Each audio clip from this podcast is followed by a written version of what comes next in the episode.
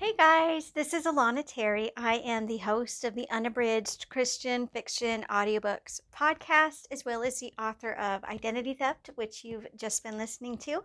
Welcome to today's after show. This is where you can get a behind the scenes sneak peek at identity theft, and I'll introduce our next season of the Unabridged podcast and so on. Just a quick word of warning I'll be talking about spoilers. So if you haven't finished listening to identity theft, go ahead and do that first if you want to make sure that you keep this uh, conversation totally spoiler free.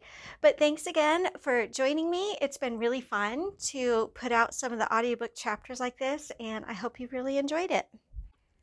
So, if you're not familiar with the state of Alaska, that's where I live. Glennallen is a real town.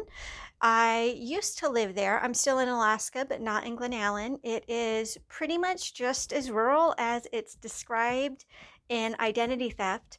And funny story, there were three years where my husband was the pastor at a church in a town even more rural than that.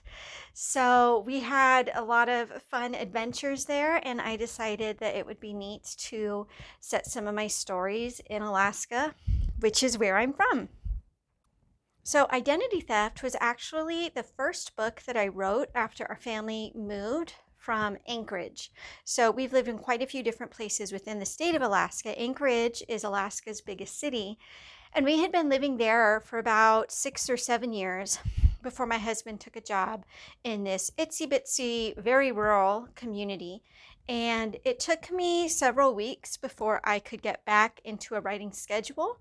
I think just the, the stress of the move was hard for my creativity and so, Identity Theft was the first book I wrote after we left Anchorage. But the funny thing is, I didn't even realize until months after I finished writing Identity Theft how much of myself I wrote into the character of Jo slash Lacey.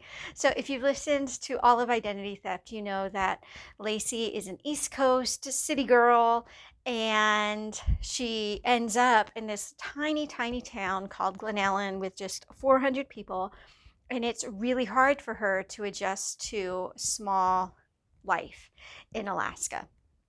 And like I said, it should have been obvious to me that I was writing based on my own experiences, but I truly didn't even recognize that I kind of wrote myself into the main character until I was reading the book in the editing stages, or it might have even been after it was published, I forget. But it was kind of like this oh, wow, I had no idea that what I was going through was similar. I was coming from Anchorage, which was a bigger town with a bigger town feel. Uh, for those of you who live in like real cities, you'll probably laugh. Anchorage still is small on, you know, like an international scale, but like I said, biggest biggest city in Alaska and moving to a town with maybe about 300 people, some of those being snowbirds who don't even stay there over the winter, was a huge shift a cultural shift, a climate shift, a schedule shift. So, in that way, identity theft kind of holds a special place in my heart just because of what our family was going through at the time. And it's one of the books where it was so clear that I wrote myself into the character without recognizing it. So, for example, like sometimes I've written characters that I know are based off of me. I have a romance novel called What Dreams May Come that's very much based off of the way that my husband and I met because he was the missionary recruiter for an organization that I was going to go on a mission trip with. And we were in communication with email and phone for like over a year before we met face to face, by which time we were already in love and ready to get engaged.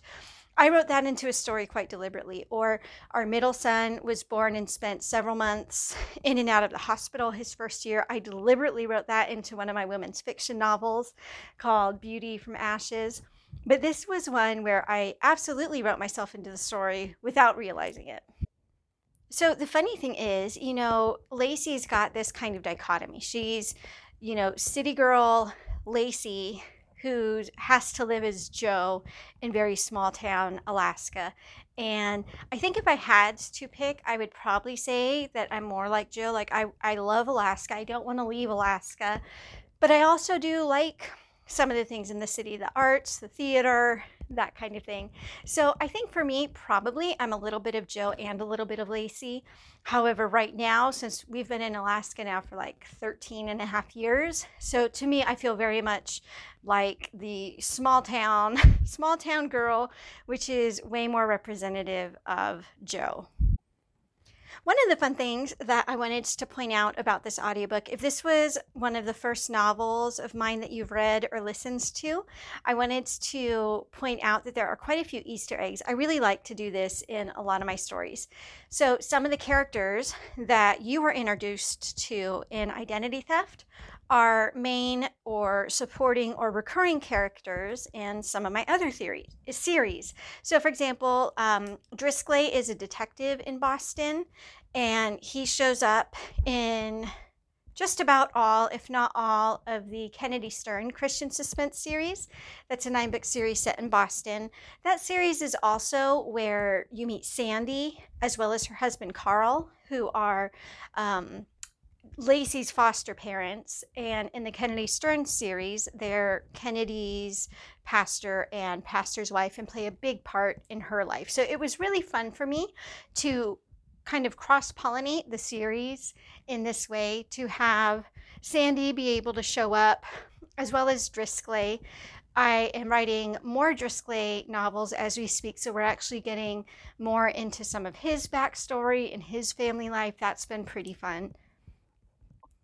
So, yeah, it's been several years since I wrote Identity Theft, but I went back and listened to the files getting ready for the unabridged season of them. And it was really fun for me to go back and hear it. Was, it felt in a way like visiting old friends.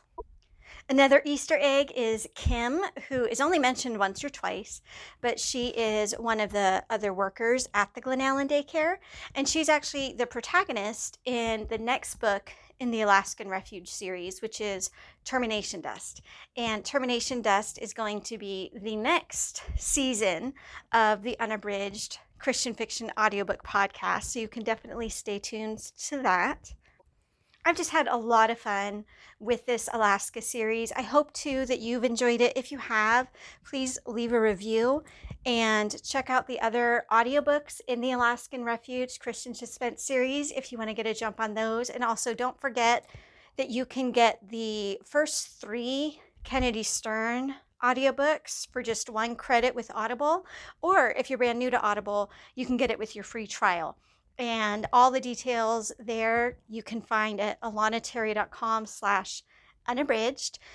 So, thanks again, guys, for joining me on this journey. I hope you enjoyed this season of the Unabridged Christian Fiction podcast.